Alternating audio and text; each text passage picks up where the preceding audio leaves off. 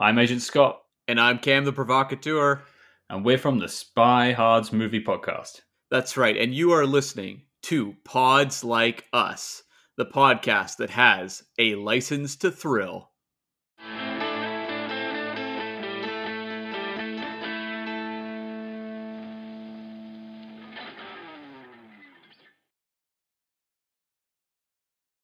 Hello and welcome to Pods Like Us. I'm Martin Quibell, known to my friends as Marv, and this time discussing the fantastic comic book film related podcast, Stew World Order. I'm speaking with Robert Stewart, but you can call him Stew because, well, that's the name of the show. Somebody's listened to the intro. Yes, yes. I go by Stu. Name's Robert Stewart. I I was just recording two days ago. I told you I recorded with Seismic Cinema, and they were like, "So, do you want us to call you Rob? Do you want us to call you Stu?" I was like, "I don't care. It's fine.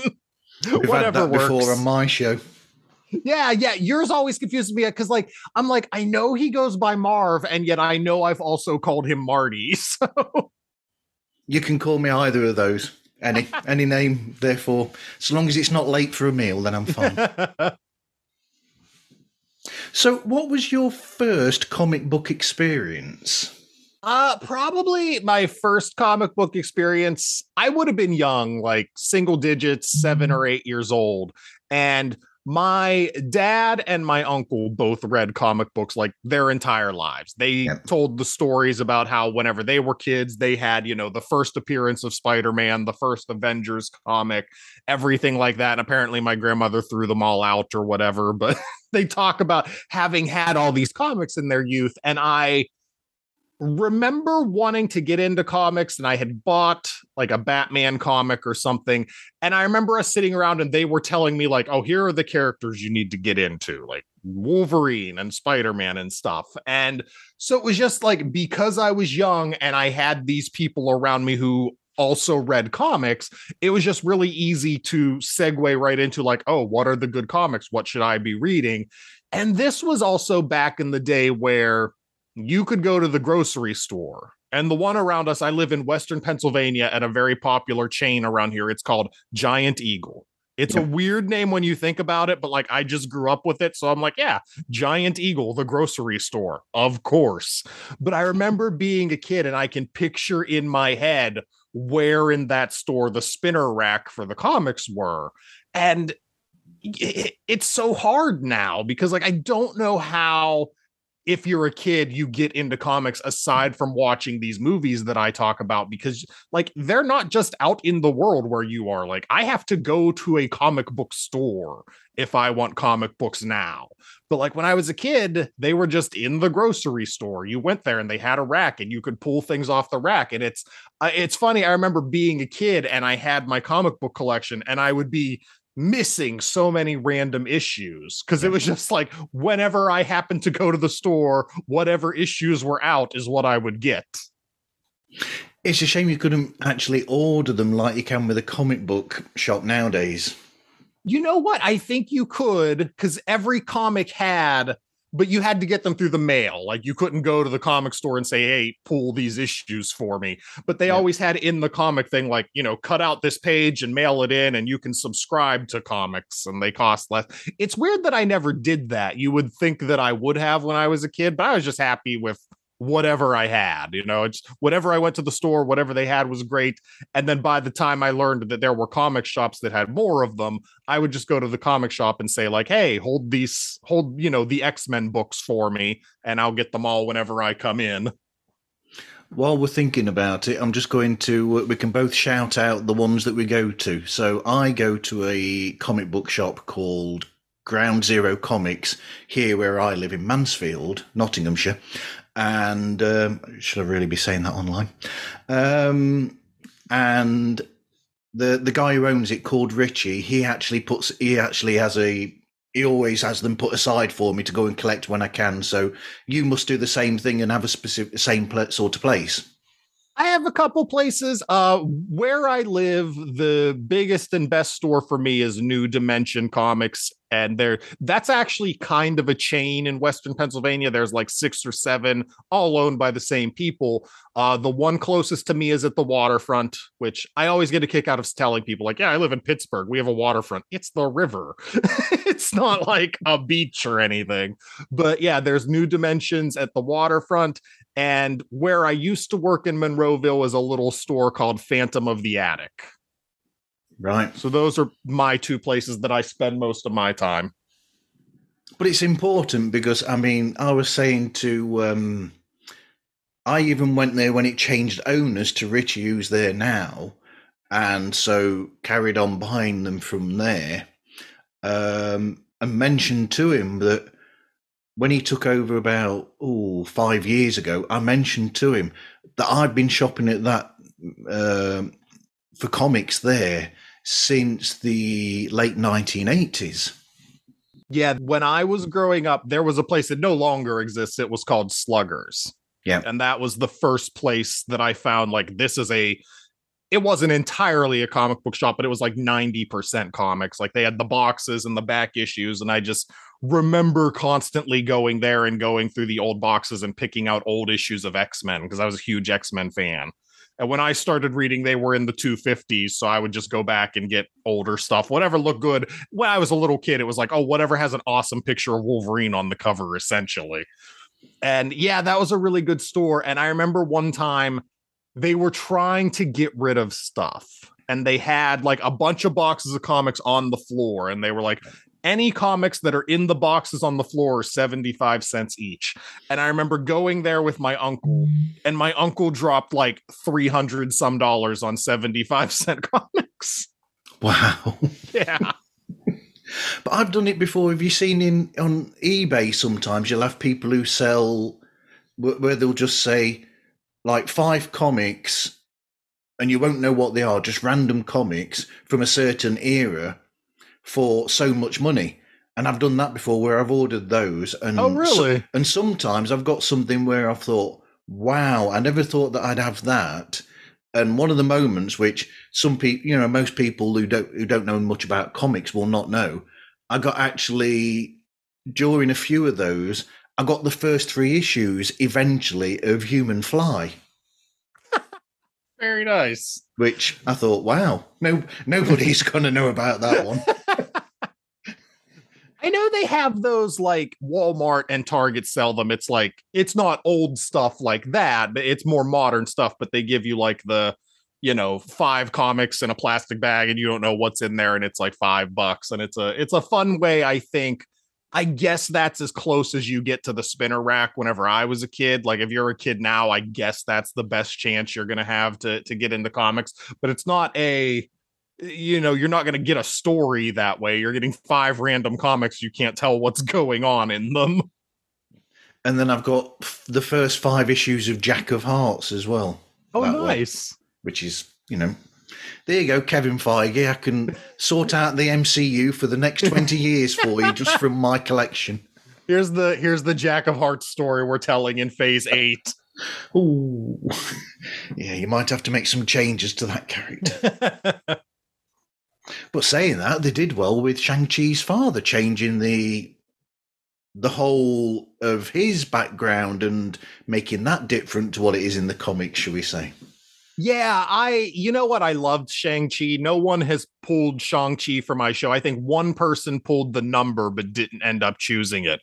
Oh i can't remember what episode that was. Oh they pulled shang-chi and they also pulled the Justice League and they made me watch the Justice League. I was I wasn't upset about it, but I was just like, man, I could be watching Shang-Chi again instead of this. And I loved Shang-Chi. I think it So was I. I think it's top 5 in the MCU to this day. I was fascinated by it when it came out and my wife didn't want to see it. I kind of dragged her to that one because I was like, look, I can get a seat two in a row are still available.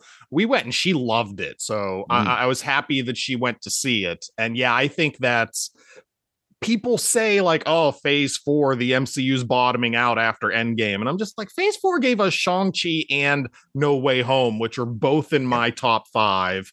And the TV shows are hit or miss. Like, I get it. Not all the shows have been great, but you know, the good ones, I really liked Hawkeye. I really liked WandaVision. I'm loving She Hulk. And I know that one's very divisive, but, you know, I think we've got one more episode of She Hulk to go. And I love that show so far.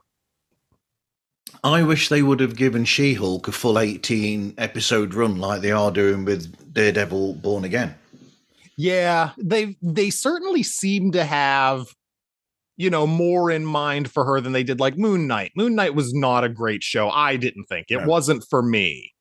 And it just seemed like they had one story, they went in, they told it. But with She Hulk, like, yeah, you could have done like 12 to 18 episodes and just done so many episodes of legal drama and just done this like comedic superhero law and order for a couple of episodes while you had the subplot in the background of the guys trying to get her blood and, and do whatever they're going to do. I'm going to go on record now and probably get people aiming things at me, but I think Shang-Chi is the best of the films of this phase.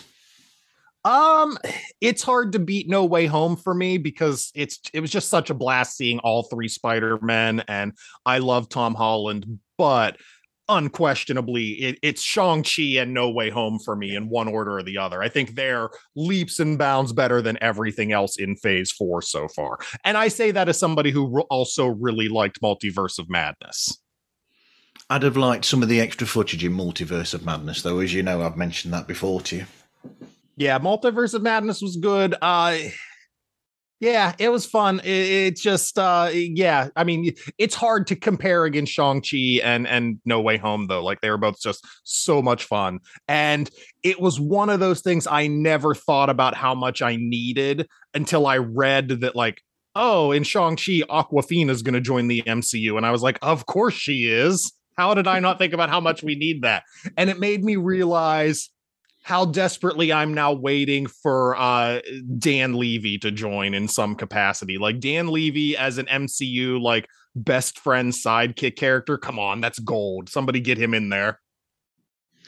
Well, we need, we do need the Cena in the Marvel Cinematic Universe at some point, don't we? Really? We do. He's doing really well as Peacemaker though. So I don't know if WB would want to give him up, but I love the Peacemaker show for as much as I like She-Hulk and I love the Marvel movies.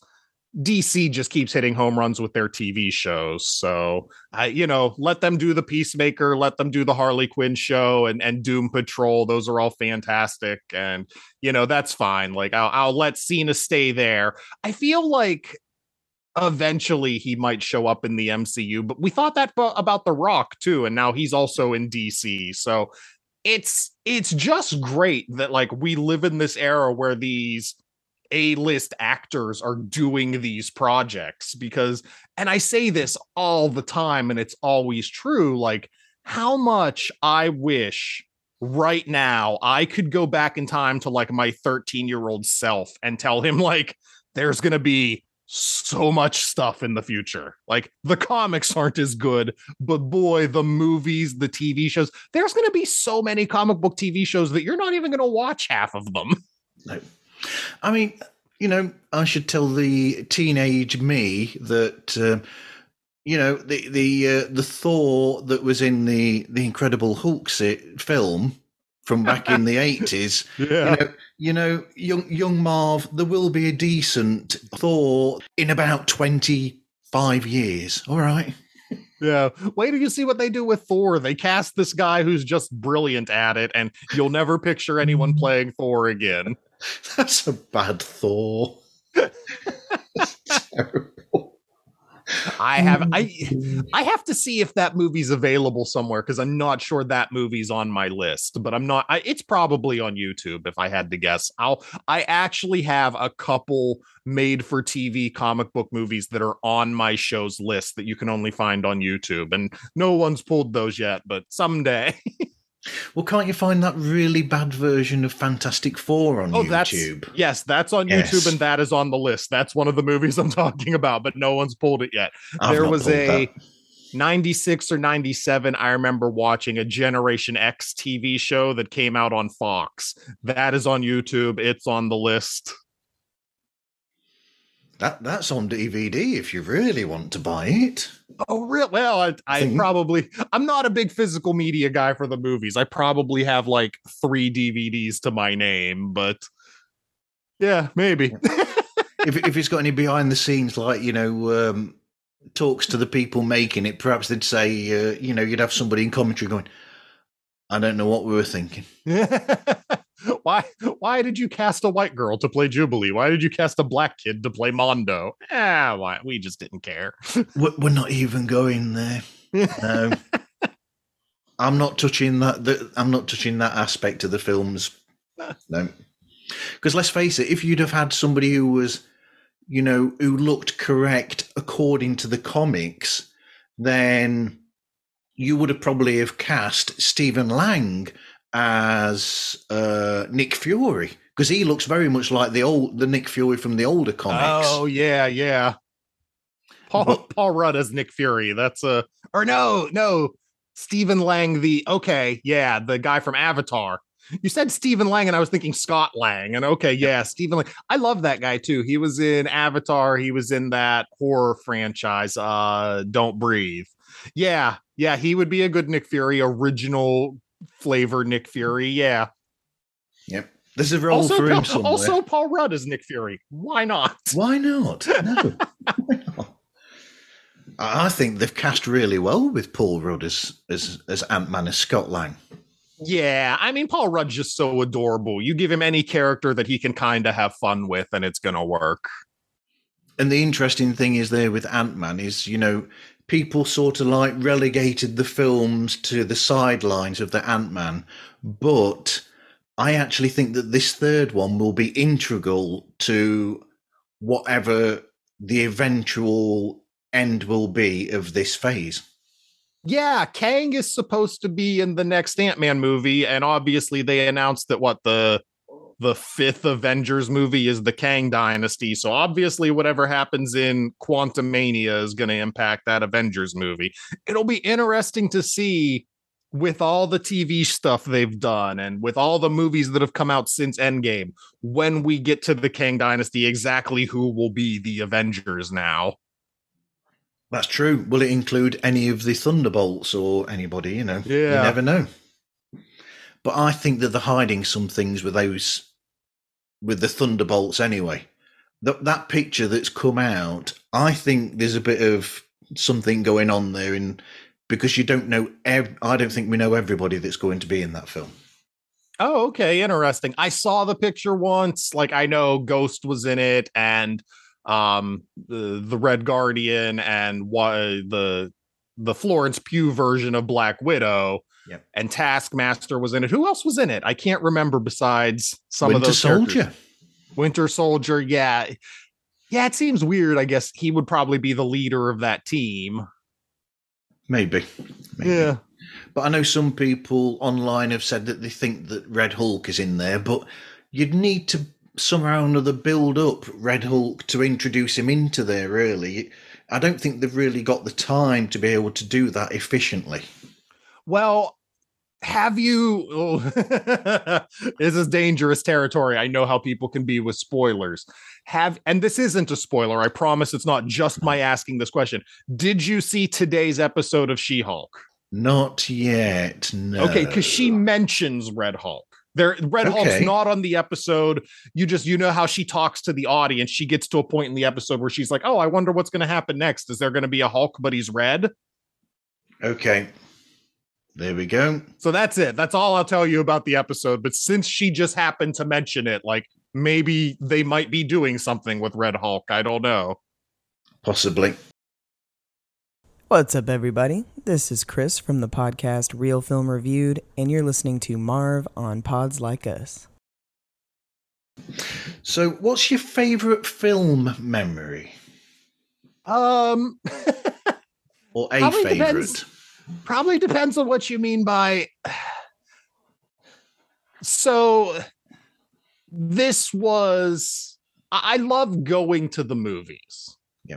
I, I just am a huge fan of it to this day. I remember in the biggest throes of COVID, people saying, like, oh, this will probably be the end of movie theaters. And I just, I hope that's never the case. I hope movie theaters don't end until after I do because I love going to them. But I've had such weird experiences at the movie theater, and like you wouldn't think they're good experiences, but just because of how odd they are, they I, I can look back on them fondly. Like I saw the most recent Hellboy movie in theaters, and I just remember being in the theater and trying to watch this movie with my wife, but there was a guy, a single guy who came and sat just a few seats away from us in a trench coat. And my poor wife just wouldn't stop staring at this guy. She was convinced like oh we're all dead. Because we live in america and you know you gotta gotta worry about these things. And i went to see a movie called the Covenant, maybe it was a completely irrelevant movie that came out in the 2000s about hot dude witches. Yep. And I went and saw that, and this guy sat down to right next to me and the girl I was dating at the time. And throughout like the first third of this movie, just ate an apple. And it's just like, who eats an apple in a movie? It's so loud and obnoxious. I had I had an experience where I went to see the first Ghost Rider movie. Yep. And we were the first people in the theaters. The second people in theaters sat right behind us. And I just remember this this teenage kid behind me.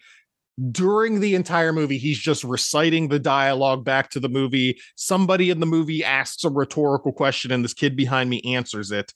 He has his feet up on the back of my chair. So like i'm having to lean forward.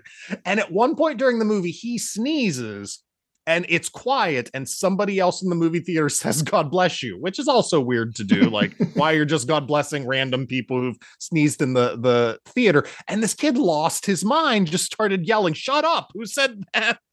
And it's just so weird like you go to the movies and i'm making it sound terrible but it's just you put a bunch of people in this room and you're just all told like shut up and watch this movie. And just the weird things that happen like you go to movies like I go to see a lot of horror movies. I love horror. If my podcast wasn't going to be about comic book movies, it would have been about horror movies.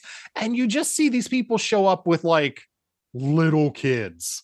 Yeah. And invariably like 20 minutes into the movie they leave and it's like well, what did you think was going to happen? What what of what was the end game did you think there was going to be to bringing your 4-year-old to see The Exorcism? Wow. Wow. like it, it happens way more often than you would expect the amount of horror movies i go to see where people bring a little kid and then end up leaving like i had no idea this movie would do this i am aghast Mind you, I went to go and see Basic Instinct having no knowledge of what the film was about.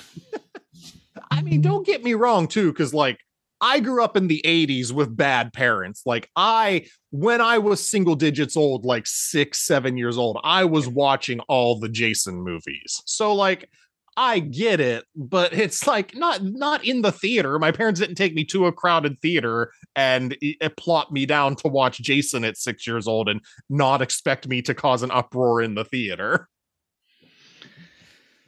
Now I need to find out what Sean's first memories of uh, from review it yourself. What his first memories are to have made him the way that he is. Scary memories, I'm sure, for Sean. so, uh, do you know what? I think I should. Get, shall I go to that question now Sure, that Sean sent in? sure. Let's have a look. Let's see if you can hear this. Sean here from ah, Review It Yourself. That's review it yourself. I, I know I have to speak quite quickly. Anyway, uh, thanks to Marv from Pods Like Us for asking me to send Stew from Stew World Order, or because it's Halloween right now, Boo World Order. Nicely done, Stew. Very imaginative. It, I just thought I'd send send a quick question. Marv asked me to send a question, and for people wondering, don't worry. I'm hoping to be on Pods Like Us soon. I'm working on it. I'm working on it scheduling, you know. So, Stu, my question for you is what is your favourite scene in Batman and Robin? Uh, no, hang on, hang on. Before you answer, don't tell me it's when it finishes, because that's a cop out answer. A cop out. And you've, you know, you're very astute. You describe things very well. So seriously, what what's your favorite scene? By the way, it's still ten out of ten. Ten out of ten. Cheers, guys. Have a good episode. Sean irrationally loves that movie on a level that I just can't accept. so my favorite scene, I you know what? I gave Batman and Robin some credit whenever we talked about it. Cuz I mean the the whole point of my show is we're going to talk about a movie, we're going to give every movie at least two ups and at least two downs because I believe like hey, you got to be fair everything has good and bad qualities. Like I I can give downs to Avengers Endgame, I can give ups to Catwoman. Like that's the way it is. I just have to look for them sometimes. Batman and Robin, I had several ups. I would say my favorite scene in Batman and Robin is almost any time Poison Ivy is on stage because Uma Thurman is just going for it in that movie. And I, I, I said this was one of my ups in the episode is like she is clearly the one person who looked around and was like, I see what movie I'm in. This is fine. this isn't Kill Bill. I'm not hmm. trying. This isn't something that I need to have any pretense that I'm doing an artsy film. She just went in and she purred her lines and she delivered everything like Shatner. And, you know, God bless her. Schwarzenegger also seemed to have a lot of fun, but he's Schwarzenegger. Like, you know what he can do in weird roles. But like to see Uma Thurman just go into that movie and just 100% embrace the campiness of it. I, anytime she was on screen. I'll agree with that. Absolutely. it's it's a bit like um and it's it's not a good film, but Jim Carrey knows what film he's in with Batman Forever, but nobody else does.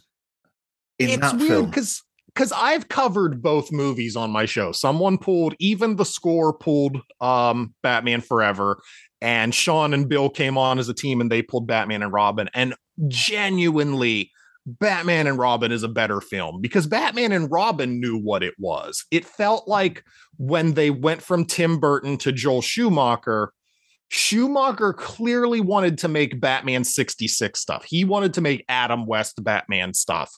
But with Batman Forever, he was still so tied to what Tim Burton made that he was trying to squeeze a square shaped peg of Batman 66 into the Batman 89 universe and it didn't work. Whereas by the time he got to Batman and Robin, he just said, screw it, I'm making my own movie. I don't care about what came before it. And it was bad and campy, but you saw what he was going for. Like he just made what he wanted to make. And it's better than Batman Forever because, yeah, Jim Carrey was there. And I think he kind of got what Schumacher wanted to do, but like you said, no one else quite did. Everyone else still thought they were making Tim Burton movies and they weren't going to be anymore. But I feel really bad for. I, shouldn't really say this. I feel really bad for Val Kilmer because I think under other circumstances, if it had been direct straight after uh, Michael Keaton, under other circumstances, I think he would have actually made a decent Bruce Wayne and and Batman. Oh yeah, Val Kilmer would have done a great job with a better movie, but we'll never get to know because he got Batman Forever instead. That's right. so, show description then for anybody listening.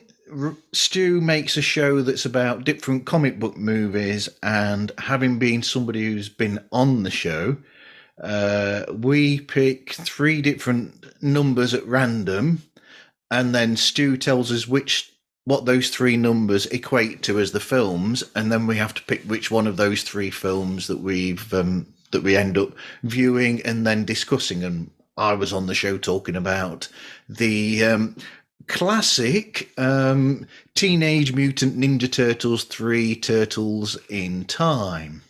Yeah, so I have, I think as of right now, the list is 104 deep. It's so weird. Like there are so many. And even when I started this show, I had no idea how many movies are based on comic books. And even 42 actually no because i have so many recorded i haven't released i have done 57 episodes of the show and the Wow. list still stands at 104 deep So, and granted, not all of them are winners. Some of them are animated movies that uh, are released on HBO Max. Some of them are, we had talked about this before we started recording, bad made for TV movies that you can find on YouTube, like the Generation X movie and the Roger Corman Fantastic Four.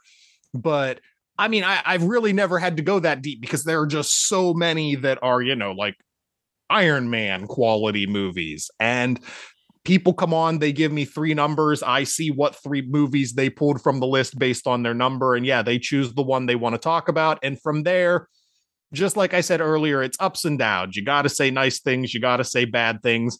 Then at the end of the episode, we give it a rating out of 10. And I usually come up with some kind of talking point, which I'm very bad at. It's usually like the middle of the episode. I'm like, crap, I didn't come up with a talking point. Here's what it's going to be. Because I know for Turtles in Time, we talked about uh, time travel in movies because it just came to me while we were recording. I was like, well, I need an idea. but you're right. I mean, it's amazing. A lot of people, I think, wouldn't know because I mean, you've got the.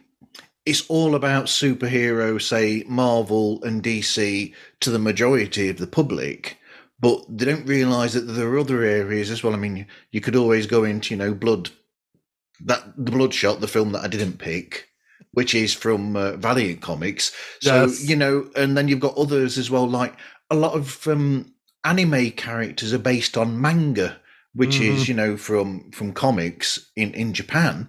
So you know you've got all those as well. Yeah, we have had Akira was one of the first couple of episodes that came out. We pulled one of the ones I have recorded but not released yet. Someone pulled Ghost in the Shell, so you have that to look forward to and then like you started hinting at is there are a lot of other movies based on comics that you might not know were based on comics. The tom hanks movie road to perdition is on the list. It's based on yeah, a comic. that's a graphic uh, novel.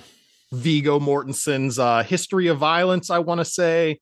Snowpiercer the bong joon-ho movie about the train that's on the list just stuff like that. Ghost World, starring Scarlett Johansson, was based on a comic. It's on the list. The the Johnny Depp uh, Jack the Ripper movie from Hell. I mean, there has been a lot of movies that just because they aren't superheroes, you don't might not think like that's based on a comic book, but they are. And so, like I'm not gonna lie, superheroes have always been my bread and butter. Growing up, I loved the superhero comics. I still love the superhero comics, but anything that I think people have access to that was based primarily on a comic book, it's on the list. And then you run into the weird kind of like the Masters of the Universe movie. There definitely were He Man comic books, but that kind of started off as a toy line first. So I kind of go back and forth like will i ever get to a point where i throw the uh the masters of the universe movie on the list probably because i love that movie and everyone should watch it yeah I'm just getting a handful of ones that are in my nice. the side of me at the moment. So Black, Black Panther. Panther's in front. What else you got yep. there? Shang-Chi. Oh, Shang-Chi. Yeah. Um, ooh, where, where's the? Uh, I've got Ant Man down there as well. The, the the the recent run of Ant Man is really good. Oh, okay. And, Who is um, it? Still Scott Lang in that run? Uh, yes. Yes. Okay. I think so. Yep. Okay. Yep. There's been um, so many Ant Man's in the comics. I wasn't sure if the current comic iteration was still Scott Lang or Eric O'Grady or what, or if they went back to Pym's. and then I got really, it was really complicated when I was reading the the recent X Men uh, run or a recent one where he had them where you you had to read them in a certain order because they were being coming out alongside of each other. So at, at the back of the book, back of each comic, it's telling you what order to read them in because you'd have one series running in, running in conjunction with another series, and you'd have to read them in order to get the story. And it's, but then again, yeah. that, that's Jonathan Hickman. I mean, he's he's always I, strange. I'm wondering, is that the X of Swords storyline that you're talking about? Because that I was reading two or three of the X Men books, but I wasn't reading the entire line of X Men books. I was reading Excalibur, Marauders, and another one I can't remember. And they came out with X of Swords. Oh, X Factor was the other one I was reading. And they came out with X of Swords, where it was just this big 20 some issue crossover where they wanted you to buy every single X-Men title. And I was just like, no, I'll just stop instead. How about that? I'll just, uh, instead of getting me to read all the other books, I'll just stop reading the ones I am because Uh, comics are five dollars an issue. I'm not doing this anymore. When it was the 90s and they did those crossovers and comics cost a buck, fine, whatever. I'll buy like some issues of Thor and Silver Surfer I don't normally read so that I can get a whole story. But like comics are five dollars now. I'm not buying every X-Men comic for titles I don't read just to get a story. People who've only seen the film of Civil War, you're very lucky because the amount of comics we had to buy to get all of that story from all of the different comics that were that had all bits in them to do with that main story, there were so many of them. Yeah, and it's there was a book called Civil War. It was 6 issues long. You'd think that would be by itself the entire Civil War storyline, but like as you're reading Civil War between issues 1 and 2, stuff has happened and between issues 2 and 3 stuff has happened. Like you don't actually see where Spider-Man turns on Iron Man's side in the Civil War book because that happened over in Amazing Spider-Man. So you go from like issue four of Civil War to issue five, and all of a sudden Iron Man's hunting down Spider Man. And it's like, yep, got to read these other books. I don't know what to tell you, but they want their money, man. They do. They do. Where's my. I'm going to have to go and fetch my charger for my laptop because it's just Oh, okay. suddenly told me that my battery's going. I thought it No was in here. Oh dear. This will look good if I put it out on video.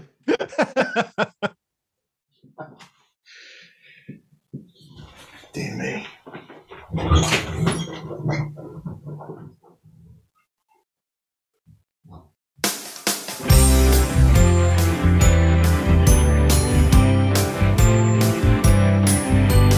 Hello to all of you boys next door, mums and dads, new weds and nearly deads. Introducing Dangerous Amusements, a brand new podcast where we talk about the music of Elvis Costello. I'm Stu Arrowsmith, and in each episode, I'll be joined by a special guest to chat all things Elvis, and I'll be asking them to help me compile the ultimate Elvis Costello playlist.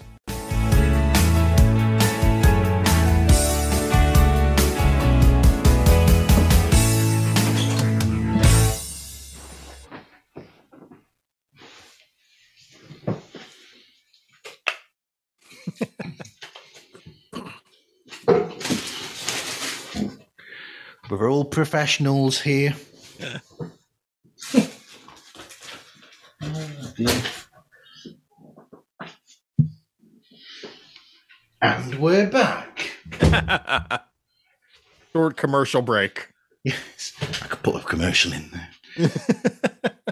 Ah, dear me. I'm sure I was going to go somewhere with that. I don't know, but um, you know the. I, think they've only touched the surface. Just going on a tangent, I think they've only just touched the surface with Valiant Comics because there's a lot of comics that they brought out that I think would really, really work wonderfully uh, in in a film basis. Like, I mean, I bought I bought a lot of comics in. I don't know if you know it. The the uh, is it Ivar the the time the time traveler or something Ivar that travels through time or whatever, and that's a really good comic from Valiant. And then you've got uh, oh, what's the one the samurai warrior that I've got as well? Oh, Row or Rye? that's the one. Yep. Yeah. Yep. Yeah, that would be good. I could see a now that they have, you know, CGI looks so good, you could do a really good uh Magnus robot fighter. I know Archer and Armstrong is much more lower to the ground. You could do a easily do a TV series or something with those. I think that's perfect for a TV series. That one, I've got a lot of those as well. Yeah. And there's just there's a ton of stuff at Image. I think most of it would probably look better as a TV series, like something like Sex Criminals. Like you're not going to make a movie out of that, but I think you could make a really good TV series out of that. Saga Boy, Saga would be tough to translate into anything. It would have to be a high budget TV series, but you really couldn't do it justice in a two and a half hour movie. So uh, Saga deserves to be translated. They made the cartoon of Invincible. Obviously, The Walking Dead is, you know, what it is. It became a big phenomenon for a while there. There's a ton of stuff at Image. Yep. Because I know you have a question that you're going to ask me later on that I will get back to something very specific on Image on that I, I really want to see a movie of. Brilliant. I think William Shatner is probably after them making films and TV series out of his tech series because they were comics. wow, that is a deep. That's like going back to the uh when Clive Barker had some Marvel comics out there. Let's bring those in. Uh, what what were those called? Ecto Kid and I bought some of those. oh yeah, no, I I 100% had some of those growing up. Like I remember going, like I said, the, there was a video store that also had a spinner rack whenever I was a kid, and I remember for whatever reason going and seeing those on that spinner rack and being like, "All right, let's get some Clive Barker comic books." I remember when I, Hyperkind and Ecto Kid when I read his book Weaveworld, I was reading it and I was thinking, there is no way they could translate that to a film because it's just so there's so much in there to unpack. Mm-hmm.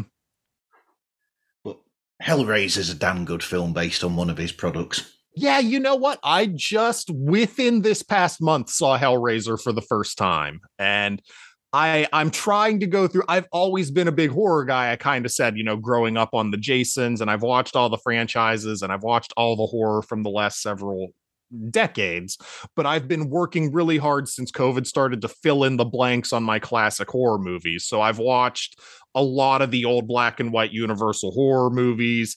I watched American Werewolf in London for the first time, The Exorcist for the first time, Black Christmas, Texas Chainsaw Massacre. And yeah, I finally got around to Hellraiser. And it's just, you watch Hellraiser and it's just like, what is wrong with the inside of your head, Clive Barker? I'm concerned mm. about you.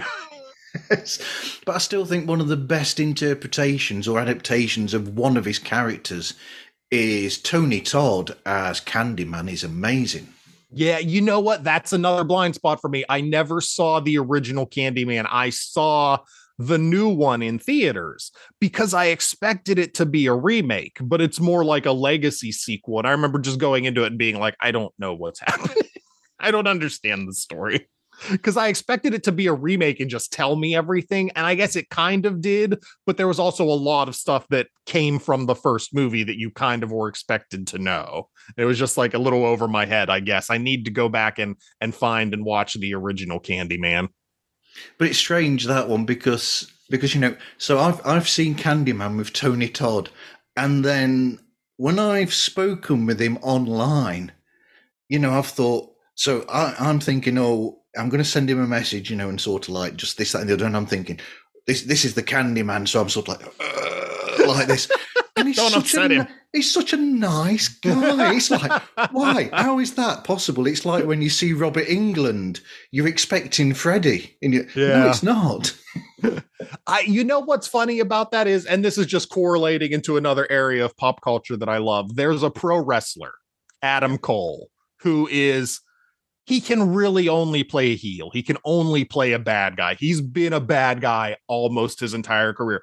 Apparently, in real life, everybody thinks he's the biggest sweetheart and everybody loves this guy. Like you'll get all these different wrestlers who have major like beef with each other and hate each other. But you ask them like, "Well, what do you think about Adam Cole?" They're like, "Oh, he's great." so it's like apparently to be a really good bad guy, you have to start off in real life by being a really good person and then you just let everything out once the camera's rolling. It's all acting, really, you know. I shouldn't say that. So, what is the history of your show then, Stu World Order? I mean, I'm guessing it's called Stu World Order because that's your surname. It's- I uh, that goes back to the wrestling thing back in the 90s. There was the NWO, the New World Order, and wrestling was blowing up in the 90s. And me and my buddies, we would get together every Monday night and watch wrestling. And we just kind of dubbed ourselves the Stu World Order. And so I joke that I've had one good idea for naming something in my entire life, and I'm just taking it with me everywhere I go. So when I branched off and did my own podcast, I decided it would be called the Stu World Order. I didn't even know what I was going to talk about. I thought it might be a wrestling podcast at first. Then I was going to get together with a buddy and just do anime and manga. And then I kind of got into, well, I'm going to do the the movie idea instead with the comic book movies. And where it came from is I initially from 2018 to 2020 I was on a strictly comic book podcast. Yep. And that kind of fell off. That didn't work. So whenever I went off on my own, it was I like comic books. I want to talk about comic books, but I didn't want to be stuck just talking about comic books. I wanted to be able to talk about these movies as they all come out. So I figured, like, what if I just talk about all the comic book movies? And one of the things is when I was doing that comic book podcast from 18 to 20, I had gotten so ingrained in the indie podcast community which especially on twitter and just on most social media is is fantastic because you have all these people and they all want to see everyone else succeed. Like it's not an ego driven community at all. So i thought okay i want to do comic book movies because i want to talk about them but my second idea was like, I'm not doing a show that's just me talking because if I did that, my episodes would be 10 minutes long. I don't have anything to say by myself. What I wanted to do was bring on people like yourself, kind of like what you do here at Pods Like Us. I wanted to bring on other creators, mostly podcasters, but I've had some indie comic writers and some other writers and what have you that I I bring them in and my show's about putting a spotlight on them talk about your thing, tell people what you do, then we're going to talk about this movie for a bit. But primarily, like, I want to shine the spotlight on people that deserve to have a spotlight shined on them. If anybody listens to my show, the first thing I want you to do is stop listening to my show and listen to my guest show because they deserve it. Like, I'm here, I'm doing my thing. My show is just about like, I'm just having fun. Like, this is what I want to do. I did that comic book podcast for a few years. It made me realize how much I liked doing this. So I'm going to do it anyway. And, you know, God bless if anybody wants to listen to my show, then what I want them to get out of it is how awesome my guests can be and move on to what they're doing and listen to them too, because there is so much stuff out in the podcasting realm that it's just there are podcasts about everything. And like I said, the people on there, you obviously are are so incredibly gracious. And you you post blog articles where you talk about what the episode of my show is about. And it's just like you don't have to do that. That's amazing. But you're just such an awesome dude that it's what you do. And we talked about Sean and he asked that question and he is such a nice guy and so fun to talk to. And Bill from Bill Reads Bad Reviews again, just a relentlessly almost annoyingly positive guy, but it's just like he's just like living sunshine. Like you can't just not love Bill and other people. I I'm just gonna get into just shouting out people now, but like John from The Pint, legitimately a really good friend of mine now. I met him through podcasting. Ken from the ODPH, he's another guy like you, where it's just like the level of commitment you have to helping other independent creators succeed is is just humbling. And i hope with the Stu world order to be half the benefit to people that you sir and ken have been because what you and ken and other people do it's just it's it's inspirational that you just work so hard to make other people look good and i take that and think like yeah that's what i want to be i want to get other people over and let people know like there's so much good stuff out there and people work so hard on it and they deserve all of the attention they can get Yep, I think they do, and that's why I keep posting about it, is so that they can get that attention that they deserve. While you were talking, I suddenly thought, and I'm going to do a shout out here. I've always wanted to see Rob Liefeld in your show. I understand he's a a really nice guy. I'm sure he's too busy to come on my show, but maybe I'll reach out to Rob Liefeld someday and be like, "Do you want to talk about a random comic book movie?" I understand he like he knows who he is and he knows the jokes about himself and he can't draw feet and everything. He's heard it all a thousand times. And apparently, unless you're an actual jerk to him, he is very funny and self-effacing and uh, apparently a really nice guy. So God bless him. Like I said, I'm sure he's too busy for my show, but if you're listening, Rob Liefeld, and you want to come on my show, I I 100% respect you. I think you have a brilliant attitude and I think you're great. I you know what I I still think like some great comics were drawn by Rob Liefeld. He he really is a great artist and you know, he has his moments. We've all seen the the Captain America chest and it's, you know, kind of a joke in comics that odd picture of him, but like I think back to comics I love growing up and like Uncanny X-Men number 245, he guest penciled on that one drawing like the the boys night out story that lampooned the DC invasion storyline and it just looked great.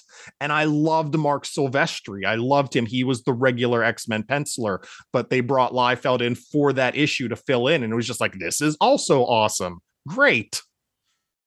Yep, and he created Deadpool and Cable, and Yes. You know we could keep going there. But he, he, so here we go. I'll explain two things about Rob Liefeld. So number one, he does do a podcast of his own. I Oh, can't okay. remem- I can't remember the title of it now. But also, you ready for a surprise here?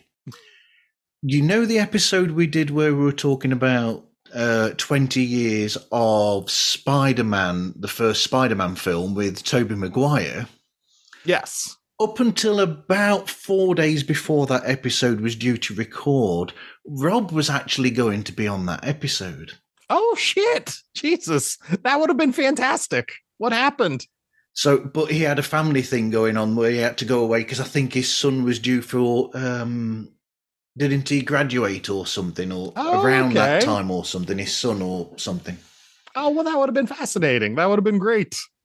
I, I just put a thing out there and said, Rob, would you like to? And, and he sort of like sent, he was okay for it. And then he sort of apologized. And, but Oh, yeah. He's like I said, he's cool. supposed to be a very nice guy. So I can't imagine he just blew you off by any stretch. I'm sure if he had to cancel, it was for an important reason. That's that's awesome. That's just great to know that, you know, he listens to the requests of people who are fans and is willing to do stuff like that. So maybe, maybe I will I will reach out to Rob Liefeld someday.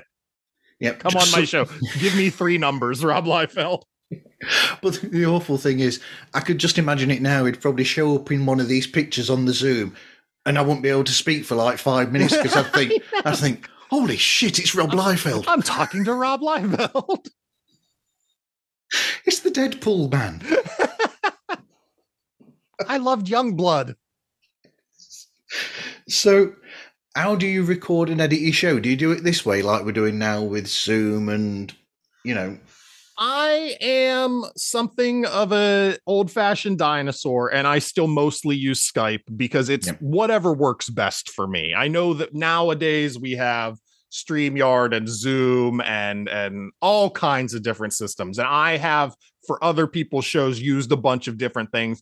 I still find Skype works the easiest for me and for a while there I did just record the conversation then go through and edit as best I could. Um probably around episode 30 something i started doing the separate audio tracks because it just gives me more control and in cases of people accidentally talking over each other it's so much easier to clean up and make things sound better. So i usually record my end in audacity have my guest record their end as either an mp3 or a wave send it to me then i match it up and and put out the show.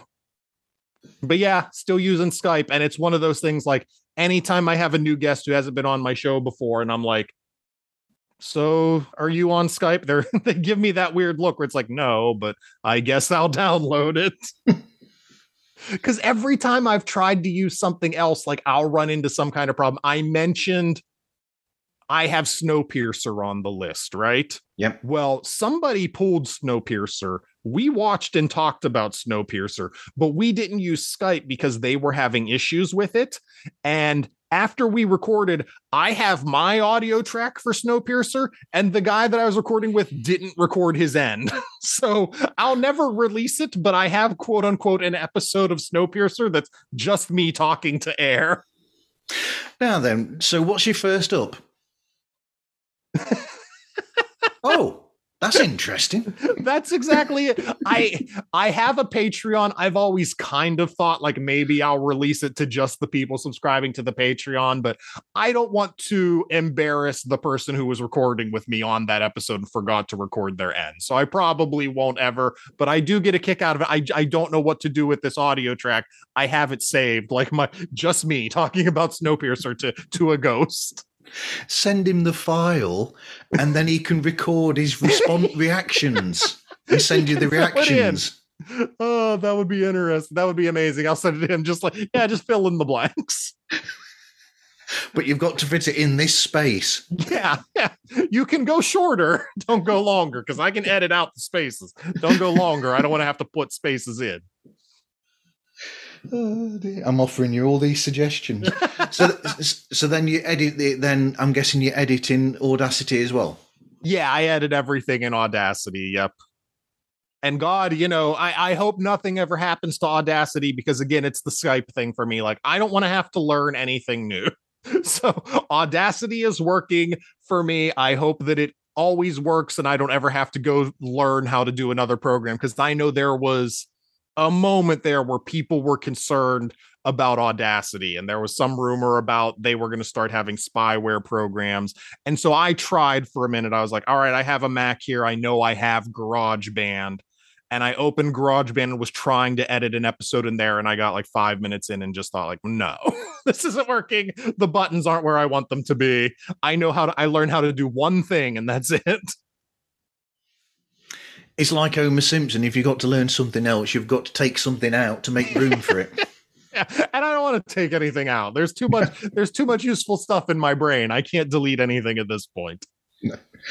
So, and then you've uh, so you, you know what's really cool is that music at the beginning and the end of the episode as well by Punchline and then Punchline. Yes, Yeah. they are a. They started off as kind of a pop punk band. I actually went to high school with them.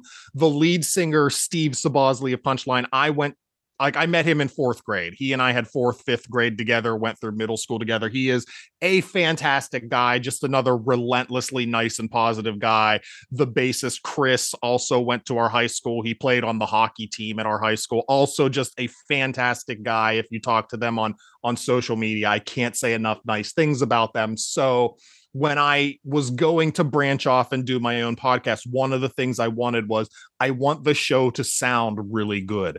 And these guys have been a band for 25 20 some years like since the early 90s and i watched these guys go from like high schoolers in a band who it was neat that i knew people who played instruments and it was fun to watching like holy shit these guys became a really good band in my lifetime. Like i watched them go from like this is fun and i enjoy that they're doing it too holy crap these guys are actually really good.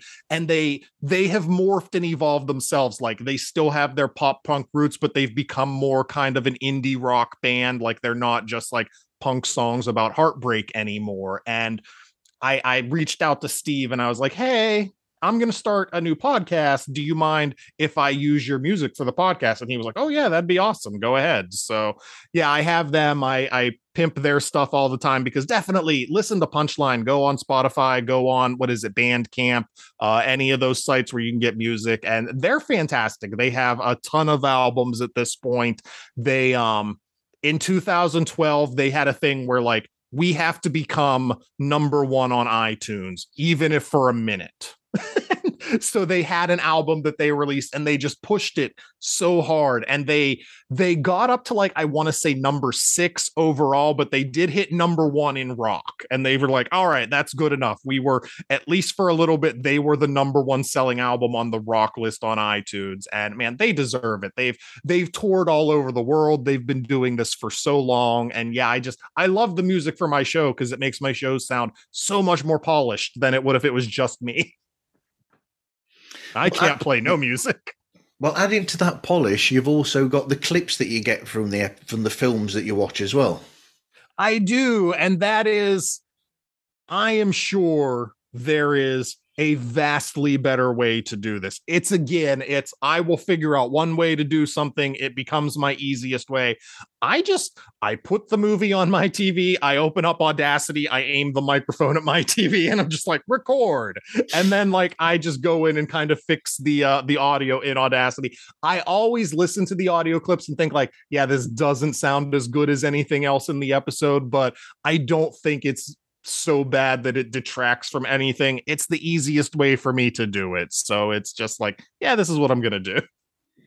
I think it sounds great. It, you know, it's got a different feel to it to the rest of the show, so it sticks out more. Do you know what I mean? It, it's got a professional. Th- you know, you could have just said, "Yeah, I use this, this, and this, and it, it's done for this sort of effect." You know, you, you could have just lied. You know, if you want. nope, nope. That's I am just recording off of my television with my uh my podcast microphone.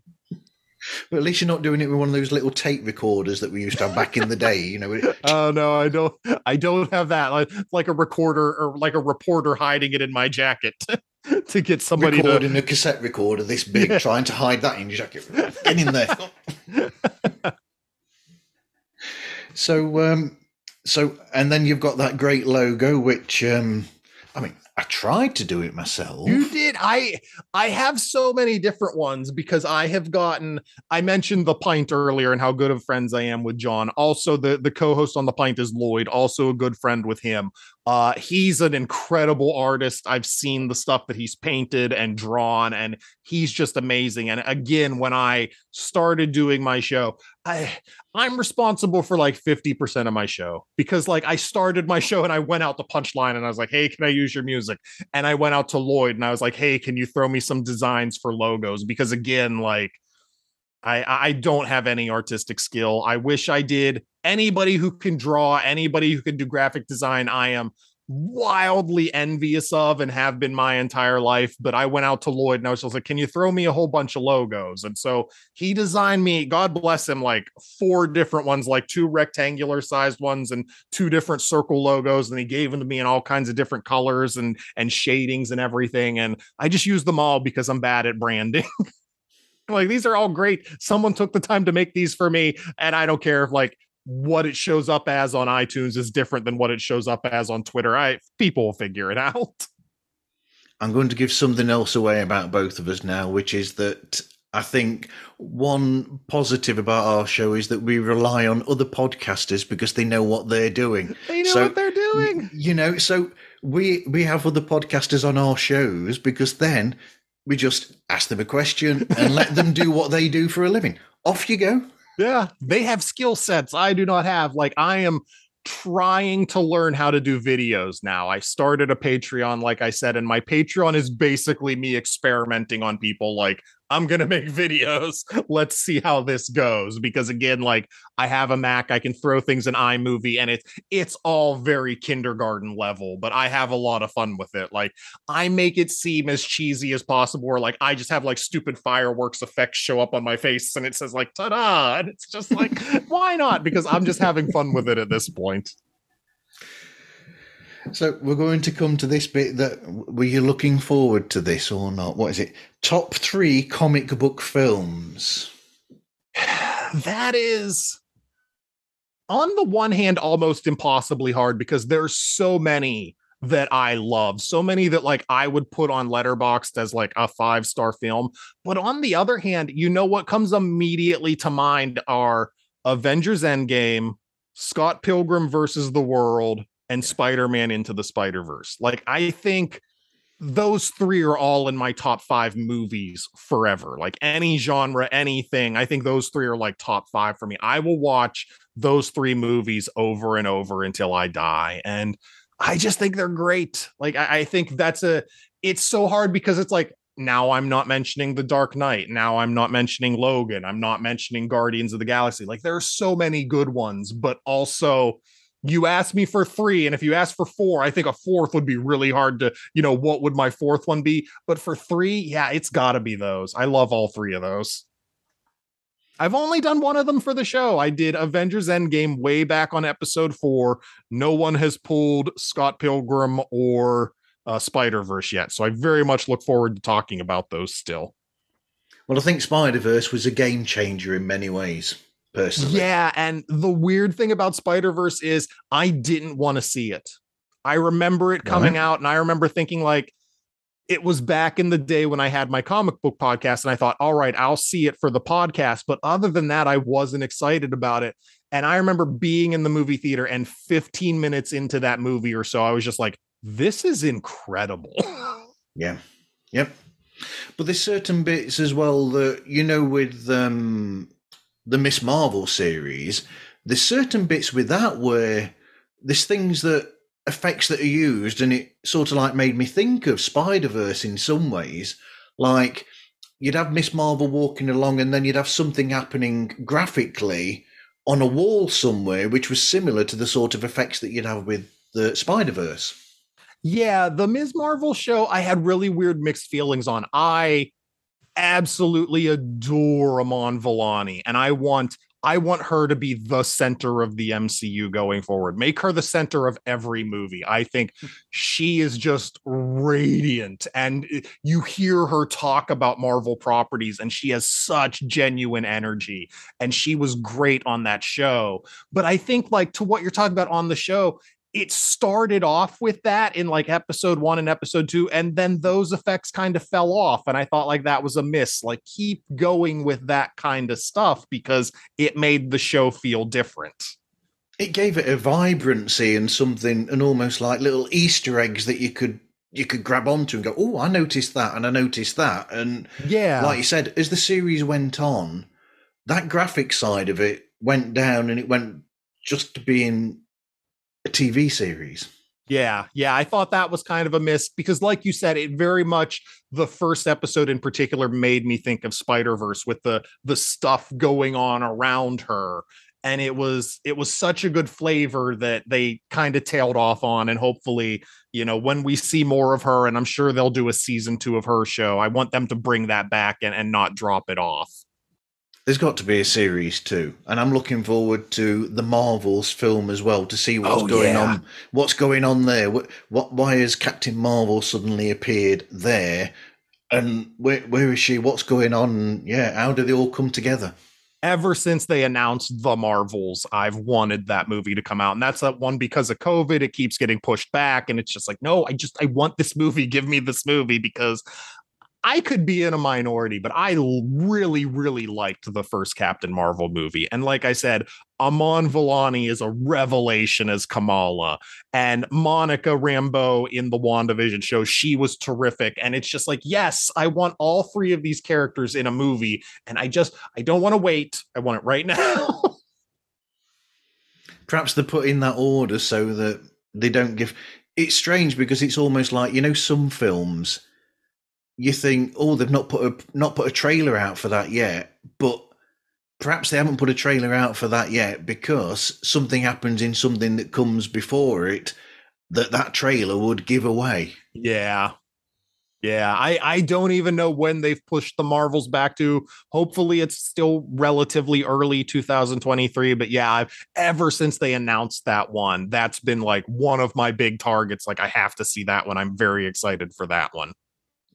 And I've still not uh, forgiven Marvel for putting the character of Hulk in the advertising for for you know Infinity War when he wasn't even in the film. I'm like, no. You know what? I i get what you're saying but i kind of love that like because one of the biggest complaints about movies nowadays is that the trailers give everything away. Yeah. and when you go to the the cinema as much as i do you can't hide from them. Like if stuff's just released on twitter or youtube i can elect not to watch a trailer. But i go to the movies like I can't hide from the trailers when they're showing up in the movies. And there have been so many movies where they just give so much away that I I respect the hell out of Feige and Marvel just going like, we're just gonna show you shit that doesn't happen. Yeah.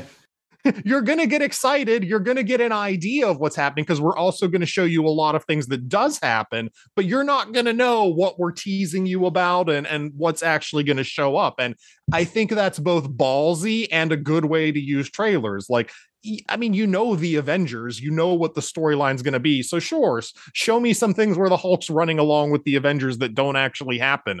I, that's fun to me because now I don't know what I'm going to see. Like I really liked the movie Nope that came out this year, but after I saw the first two trailers 500 times in theaters, it was just like, okay, I know what's going to happen in this movie. Yeah. I will say though, I thought it was I thought it was funny that they actually put the ending of Endgame, I mean of Infinity War, was actually in the trailer, but nobody realised. yeah. Where you've yeah. got Tony Stark there and it's all it's all over. But you don't know that that's actually the end of the film. Yeah. Yeah. Creative man, the way they make trailers, I think that's another thing Marvel's been doing really well. Like ever since Infinity War was the first one I can remember where they were definitely just showing you things that weren't going to happen. But um, perhaps one of these days we'll get an alternative version where they've got all the bits that they faked. it's got to exist somewhere. I mean, they filmed that stuff, so it should be on all the DVDs or Blu-rays, really, all that stuff. But well, Kevin Feige knows what he's doing. Yeah, in Feige we trust. We do, we do. So here we go then. The, the possibly the most interesting bit of the conversation, maybe three comic book characters that people might not know that you think should have their own film or TV series. So this is the one I alluded to a while ago with Image, a comic I read all throughout the 90s, one of my favorite comics ever. And again, now that we have the technology to do this and make it look fantastic, I want a Savage Dragon movie. He was one of my favorite characters. I loved his book so much. Erik Larsen's creation for Image Comics that so much of image when it was created was a cash grab. Like i get their intent was like we're going to go for creator owned freedom and everything but when those guys separated off they were mostly artists and they just came out with characters that looked like what they did at marvel and wanted to be a cash grab.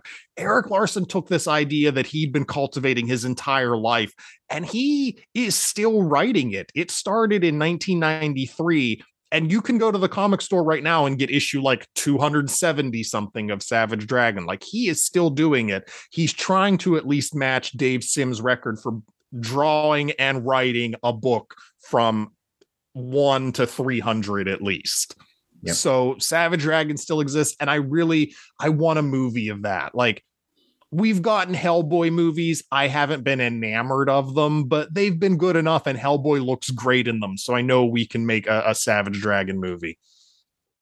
Moving on from there, like this is a character I think most people know, but it's befuddling to me because she's my favorite comic book character. And if you follow me on Twitter, you already know where I'm going here because I talk about her ceaselessly. Jubilee from the X Men. Yeah. We've gotten so many X Men movies and a total of like five minutes on screen of Jubilee, and it just it offends my sensibilities.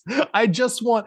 Eh, we know the X Men are coming to the MCU. I want Jubilee to be featured prominently in either a movie or a television show. That's all I want. Just give me that. It's the same and, as I want a better representation of Rogue in the films than we yeah. got as well, because Rogue in the comics is a much more prominent character and there's more to her than the very little that we saw. No, no, nothing against Anna Paquin, who did a fantastic job with what she was given, but the character was just not the same in the films. No, they gave her some stuff to work with in the first movie and then in the second and third, they just progressively kind of wrote her character out. Like, well, you had your arc in the first movie and you're done. And, you know, we have an MCU now. Carol is right there. You can do the rogue absorbing Carol's powers thing, and you get like, you know, the cartoon version of Rogue who can fly and is super strong. I mean, it's right there. I, I'm curious if they'll ever get to that, but it, it seems like such easy pickings. And I would say another character I'd really like to see, and it's it's another one that's so strange to me with all of the Spider-Man movies that they've made to this point. We've never seen the Black Cat. And no. I would like to see a Black Cat TV series on Disney Plus, something like that, that explores this character who kind of starts off as a thief and then becomes something of an anti hero. And I would like to see we saw in No Way Home, they're kind of, at least for the time being, writing out the Peter and MJ relationship. Let's let's toy with the idea of him and Felicia for a while. I would like to see that. Well, they were toying with the idea of something called Silver and Black at one point, weren't they? Wasn't that Silver Sable and Black Cat? Yeah, Sony Sony was throwing every Marvel property idea at a yeah. wall that they possibly could have and yeah, they were kind of thinking that there was a character in Amazing Spider-Man 2 who was Harry Osborn's secretary who they named Felicia and I don't know if if they had continued the Amazing Spider-Man movies if that was going to end up being her but yeah, just I, she's a really interesting character to me in the comics, and I want to see them do more with her. Absolutely, but I mean, what you said then about that with the with Sony, it's a bit like what they used to do with with all the uh, DC comics. Can you remember when you'd get all these announcements like we're bringing out this and this and this and this, and then they'd, they'd have all these titles up on the screen, we're having all these films coming out, and then you get one of those, and the other's like, "Oh, we haven't got round to those yet." Yeah, we we changed our mind whenever things uh, flopped a little bit harder than we wanted We'll them just to. Batman, Th- throw them at the wall and see what sticks. Batman versus Superman was not the movie we thought it was going to be, and so we had to readjust our entire plan. No, that's, that's isn't that the truth? So, hey, this is Tim from Bad Counsel. You want some good counsel? Keep listening to the smooth, dulcet tones of Marv on Pods Like Us. So, how do you think the the the, the I've got it here is the trajectory of comic book films. How do you think they're going? Because I mean, I would say we touched on this actually in the group chat show that you were part of, where we were saying that the the X Men film, I think the first X Men film and the first Spider Man film, I think they were the sort of pivot where suddenly superhero and comic book films suddenly got that little bit of a raise, and that's how come we've got to the stage that we are now. So, you, do, th- do you, how do you think that will carry on from now? Um, I think we're kind of shifting to the point where people are seeing there's a lot more stuff in the comic book medium than superheroes. And like I said, I that's both good and bad because I love superheroes. I there's always going to be this notion of like, oh, well, there's other stuff in comics than these superheroes, which is kids stuff. And it's just like, no, because you can tell really good superhero stories, and Marvel and DC have that doesn't necessarily make the superheroes kid stuff. But at the same time, there are so many other great properties that you could still translate into TV shows or movies like how many years has Sandman existed and we just got a Sandman TV show and it was great. Constantine is a character that's had a movie and had a TV series, and they keep doing stuff with him. Again, you're going back over to the image side of things. I mentioned Saga, I mentioned Sex Criminals, but there's also uh, Monstress, for example, is a great fantasy book that, I mean, you could make a TV series out of. And there's so many other manga properties that you could bring over and God bless Netflix, man. They try. They do a really bad job. they do Cowboy try us- Bebop. you know what? I I was so excited for that, and they canceled it like as soon as it started. Yeah. So I didn't Yeah. watch it, and yet it- the show could have been great. I don't know, but it was like as soon as they released it, they announced that they had canceled it. It was like what the DC universe did with their Swamp Thing show. They released the first episode and then announced they were canceling it. So it's like I'm not going to get invested in this. Uh, but the one I was thinking of was the, the god awful Netflix Death Note movie they made, and it was just like, oh, really? That's what you did with Death Note? Okay, well, you it's it's you know you get that gif of like you tried, but there's so many properties because again, like with manga, it's not all manga is not all Dragon Ball Z any more than all comic books or Spider Man. Like their manga is so good at doing stuff that has these lower more relatable stories and like m- some stories that i really like black cat is a manga. Again i'm talking about characters named black cat but it's about a thief and it's kind of heroic and there's some weird superpower stuff going on in there but it's a really fun story about a, a, a- a roguish thief character. There's uh Komi Can't Communicate which is just about a really shy high school girl and i think like you could make a tv series off that that would be hilarious. Like there's so many properties left and you hear people say like comic book fatigue superhero fatigue because they've been releasing so much stuff for the last decade but there's also all these other pipelines that haven't been touched yet all these other properties that like you can sit here and say i'm done with the mcu i watched endgame. I'm not interested in anything that comes after it but don't let that write you off from like i said if they ever release a Monstress tv show like by all means watch that because i bet it would be great. The sabrina the witch show that you know they they kind of adultized and and made a new version of that was really good and i'm glad people didn't just let the you know i'm sick of superheroes turn them off from watching stuff like that. It's always hit or miss though because like Y the last man? Fantastic comic. When they finally got around to making a tv show of that i again i didn't watch it but i've not heard good things about it. So it's real hit or miss though. The problem with why the X, X Y the Last Man, I think one of the problems that they had was because they'd left it for so long to actually adapt it in a sense where the world had changed in such a way that they had to change the way that the story was to make it relevant to now and the way that things are now whereas back then things were completely different and but it's a difficult it's not the easiest story to actually put across. Yeah i mean you would think like people like kind of post-apocalypse stuff which is what it is and it's it's not going to be sci-fi or or cgi heavy or anything. It's mostly going to be acting. It's i i didn't watch it so i can't attest to what failed it. I don't know if the acting was bad or that like you said if they just translated it to a different era poorly but it, it's weird to me that that one flopped. It's a fantastic story that it's based on though. I think that's yes. one of the, one oh, of the yeah, greats. Brian K. Vaughan, man, like it's it's ridiculous. You look at everything Brian K. Vaughan because he's also the guy that does Saga. He's done Ex Machina. He's done uh, just so much stuff that Brian K. Vaughan has done, and you're just like. Brian K. Vaughan, leave some ideas for everyone else, okay? You don't get to write every good comic book that comes out, okay? Call slow down.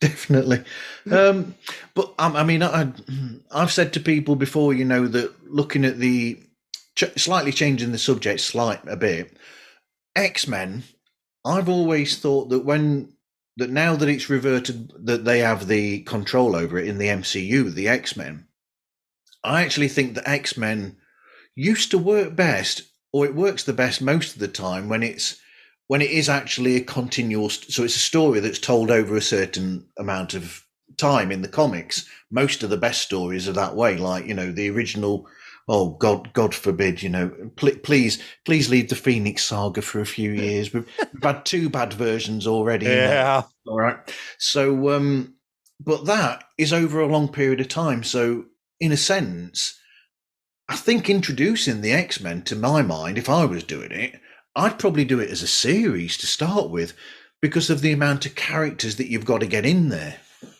Well, the interesting thing there is when you're talking about the X Men, you're absolutely right. You had Chris Claremont writing the X Men for 20 years. Yeah. So you just had one guy writing the entire X universe side of things in Marvel, essentially. And so he had this vision, and everything he did was leading to, to something else that he was going to do. And nowadays and for the last like probably two decades in comics like you just don't see runs like that as much. You see like somebody comes on for 10 issues then they leave and they rebrand the title with a new issue one and somebody's in for 20 issues. And so it's hard to get that unified vision of like one big continuous story like claremont told.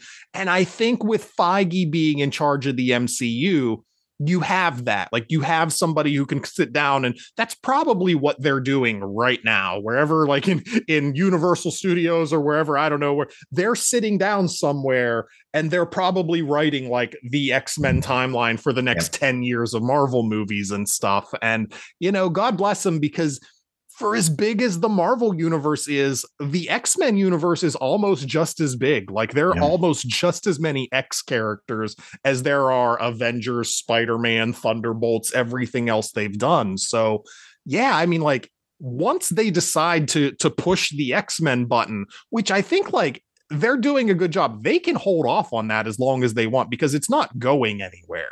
No. But once they decide to push the X button, you've got a whole nother universe essentially that you can just start creating. I I mean people online who who have talked about this, I think in some ways they don't realise that because people have said, "Oh, what? Why they? Why are they going for Fantastic Four? And they've not mentioned anything at all about the X Men yet. and the reason for that is that Fantastic Four, despite the versions that we've had before, although I will say, you know, there's good and bad bits about the ones that we've had, to be honest. Yeah. Um, but it's an easier property to be able to put out there. Whereas, like you said, the X Men universe is so enormous, and like you said, almost the same as the whole of the MCU or Marvel, everything else. You've got all that in one comic series to try and put it put in there. It's a longer game that they've got to play in, in essence, to get them in there. So they, they make, make little hints here and there in the series and in the films that I think's really clever with how they've done it. Like, and um, I mean, slightly altering Miss Marvel, and then and then I loved that little like bit of the music there when they mentioned about the mutant gene. I like, oh, I heard that, you know. And yeah. So these little hints are almost like a gradual building to it. Yeah, I mean it's this is very much an oversimplification, but like the Fantastic Four are four characters. Like you can just bring them in and integrate them with everyone else you have, and they will feel right at home. The X Men universe is like 200 some characters. And I mean, like, granted, I'm kind of dismissing on the Fantastic Four. You've got villains like Annihilus and Doom and Galactus. Like, so there's more than just the four members of the four, but you're essentially it's four characters that you're just going to push in and they're going to fit in with everyone else. But like the X-Men, yeah, you've got to handle that differently. Like that's going to be a much slower build because they have to figure out like okay, while we've been telling a decade's worth of MCU storylines, where have mutants been? Like they've got to figure out how you introduce these characters all of a sudden. And then like I said, it's do you start right off with Wolverine and Cyclops and Storm? Do you start building off maybe with like Kitty Pryde or some other like characters that people aren't quite as familiar with from the movies and the TV shows? Give us a Jubilee Make that the center of the X Men universe. Make me only happy, and that's fine. But I mean, you just have so many characters that I mean, the uh, the method of attack that you have for how you want to do it you've got like 10 or 12 different roads to look at. For the Fantastic Four, it's one road. You've got these four characters. You're going to introduce them and that's it. For the X-Men, like you could ask 20 people, how should you introduce the X-Men to the MCU? And you're going to get 20 different answers. Yep. But I will say the recent announcement with the Deadpool 3, I think that is really clever how they're yeah. doing that. The fact that then that's that's that will possibly be the first sign of an actual X X Men characters in the in actually in the MCU as such. And I think that's a really smart move to use because you've got in Dead in Deadpool alone, you've got a character who who is aware and is very is breaking down, you know, the, the, the fourth wall or whatever, and so you've got a character that's per- perfect for actually introducing that into there. Yeah, it's going to be really interesting. And everything about phase four has been, you know, really interesting. Like, how are they going to do the multiverse of madness? How are they going to get Tobey and Andrew in No Way Home? And now the next point is what are they going to do with Deadpool? And we know Hugh Jackman's playing Wolverine, but we know Hugh Jackman's not going to be Wolverine in the MCU. So like how is this going to work? And it's it's so neat that there's just so many things like one at a time. It's like the next thing that comes up is like well how are they going to do this? And yeah that is the pretty much the next biggest step is like all right well how are they going to do this? So it's it's just i really want to see. So what would you say is an overlooked film that is comic book related? Oh geez, what is an overlooked one? Eh, I don't think it is now. I mentioned Scott Pilgrim earlier. Like, I think Scott Pilgrim has hit cult classic status, but boy, it bombed hard whenever it came out in theaters, despite the fact that I saw it like three times opening weekend. but um, that's kind of an overlooked one by like uh, the bigger aspects of society.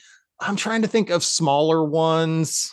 Um, I don't know. It's hard to say. I would I would say, yeah, it's going to be Scott Pilgrim for me. There have been some other ones. I think V for Vendetta kind of came out and people kind of forgot it existed, but it's still a really good movie with an incredibly strong Natalie Portman performance. I'm excited to get to watch that someday for my show. So that would be up there for me. Um, with all the discourse that has happened around Zack Snyder, because Zack Snyder is his own thing now. Like you, there are people who build their entire personality around loving Zack Snyder's DC movies, and then there's the rest of us that are like, these aren't that good. But 300, like we all kind of forgot he did 300, and that movie was incredible. Like he's clearly talented. Like he can do one off things. I even think Watchmen was really good, but 300 in particular is one that like because of all the discourse around Zack Snyder, it gets buried because everyone kind of forgets he did that because we're so obsessed about talking about Batman versus Superman and the DCEU. Yep, I, I will shout out the um, the the Watch Watchmen. I think the director's cut of Watchmen is incredible. I'm not sure I've ever seen the director's cut. I, I, I know I saw it in theaters and I know I've seen it on DVD. I don't know if I've ever seen the director's cut. I'm sure if Zack Snyder did it and it's director's cut, it's three and a half hours long. That is that's about how long it is actually. that makes sense. But I will say, I even the theatrical cut of Watchmen, I think, is as good of an adaptation of Watchmen as you're ever going to make. Like that's a nigh impossible story to adapt, and he turned it into an action movie that looked great. And as, I mean, that's the best you're going to do. I enjoyed watching Watchmen and the the cast he got for that movie. God bless Zack yeah. Snyder. I may not love his movies, but he gets casts like Henry Cavill and Ben Affleck as Batman, and you had the cast for with uh oh, what's his name? Jackie Earle Haley as Rorschach and Jeffrey Dean Morgan as the comedian. Just a brilliant cast for Watchmen. Absolutely. Uh, well, Jeffrey Dean Morgan, that's two him in the DC universe essentially twice then because he's also the father of Bruce Bruce Wayne. He is, and is is the losers a DC property or not? I want to say the losers might have been a Vertigo book, which was one of DC's imprints. So he was on that. He could theoretically be in the DC universe three times.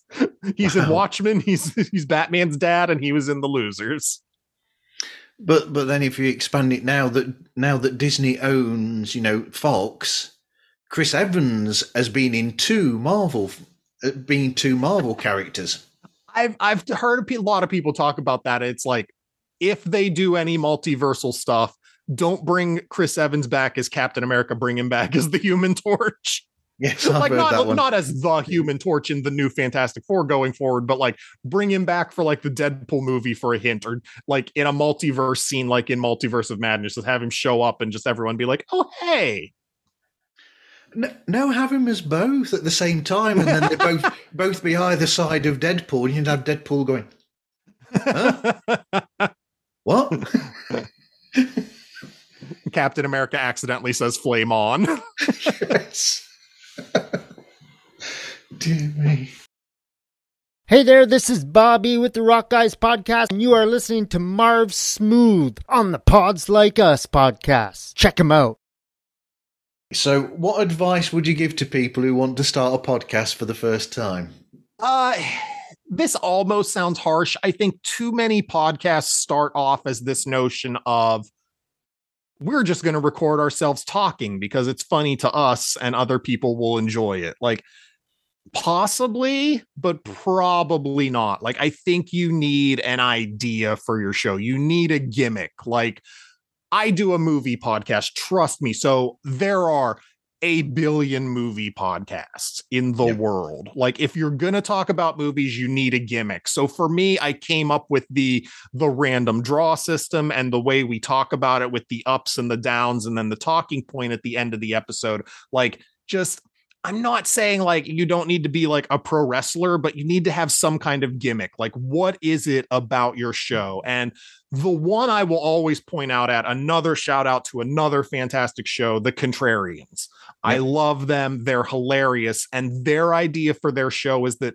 they talk about movies based on the inverse of their Rotten Tomatoes score. So they get movies that are like highly rated on Rotten Tomatoes and they spend the first half of their show tearing them apart. Or they'll get movies that are very lowly rated on Rotten Tomatoes and spend the first half of their show talking about everything good in the movie that you may have overlooked. Like that's a great gimmick. And just the name alone, because it's called the Contrarians, because their logo is uh we're right and you're wrong, like it makes you want to listen because you think like oh i'm gonna i'm gonna argue with these assholes and then you listen to the show and it's a funny intelligent show that just has a really funny gimmick and isn't trying to to piss people off. So that's what i'm saying is like if you're going to talk about something as broad as like movies or true crime or something like that get something you can hang your hat on or do something like Bill Reed's bad reviews man. Like he talks about movies by going online and finding the really weird like one star reviews people have left about it and he just laughs about their takes and they're not always wrong but it's a really yeah. interesting way like you get a really classic movie and then you find out what people hated about it. It's it's really interesting. So that's what i'm saying is like just come up with something that's you. Like it's not just going to be like me and my buddies sit around the table and whatever we say whatever comes up is what we say. Like that's not going to fly. Like there are 8 billion shows like that. Tell me what you do different. So that would be my advice. Like, come up with a gimmick. You need a shtick. That's it. Uh, so, number one, coming off what you've just said, number one, I still disagree with Bill's take on the film Elf.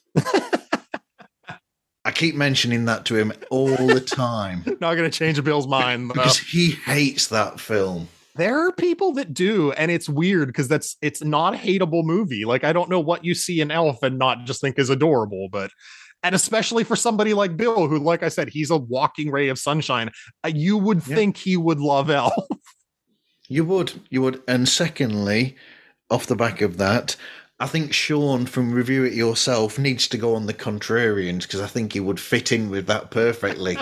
because every time I listen to a review of Sean's, I'm like, Sean, that's completely opposite to what every other person in the living world thinks.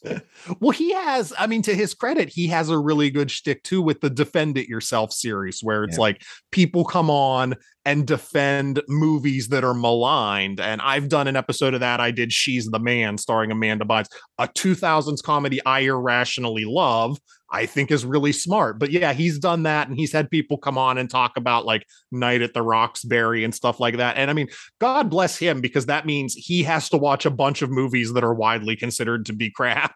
Good for him, man. He's putting himself through it. I'm waiting to be picked to talk about some X Men films because I'm slightly different to a lot of other people with those. What's uh, what would you pick? What are the the bad X Men movies you like? I meant as in so um, I can say good things about all the ones that they say are bad. There's certain bits that are good about them.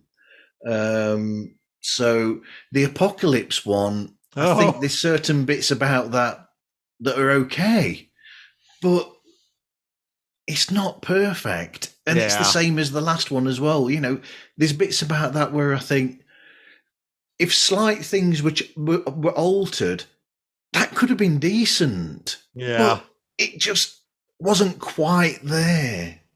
I do that sometimes. That's when I have a hard time finding an up for a movie. And I did it about Alita Battle Angel, which is a movie some people love. And I, I do not see the love for that movie. But I think one of my ups for that in particular was they could have made a really good movie. There were ideas here and they just elected not to do it and that's fine but there was a really good plot that's there that they just didn't capitalize on. But i mean i actually like the idea of mcavoy as professor x oh from, yeah. from from from, from uh, you know first class. I thought that was a really good x-men film. Um i thought they did well with the modern ones with the days of future past. I think they did well with that although I like you, you, know you can get an alternative version of that that's got like a rope that's called the rogue cut. No i wasn't aware so, of that. so what they did was they'd actually filmed a fair bit in the future where rogue was was more prominent in the film.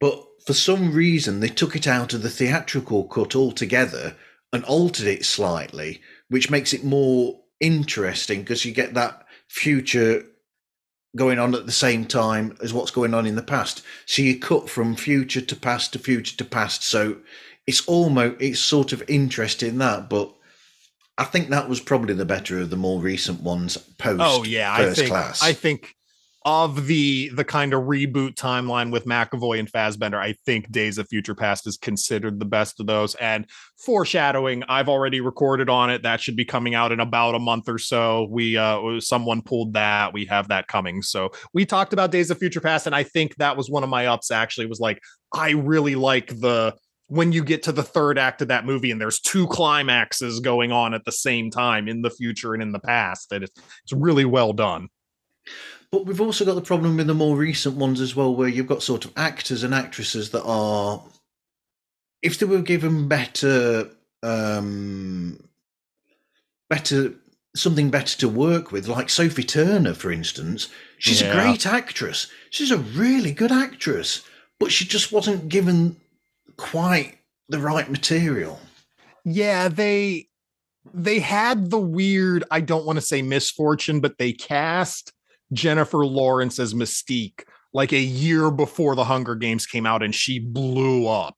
So the sequels were so married to like oh we have jennifer lawrence we have to do stuff with her and you can watch the progression of those movies where she's just getting more and more bored with doing these and doesn't want to be there anymore so I, I think that's kind of a, a pitfall they fell into where it's like, oh, we have to use her because she's a big, huge name now, but she doesn't want to be here. And it's kind of handicapping our stories to the point where, like, you watch the Dark Phoenix movie and it's palpable how little she wants to be on set that they just have to kill her off in the first act because, like, she's not even trying.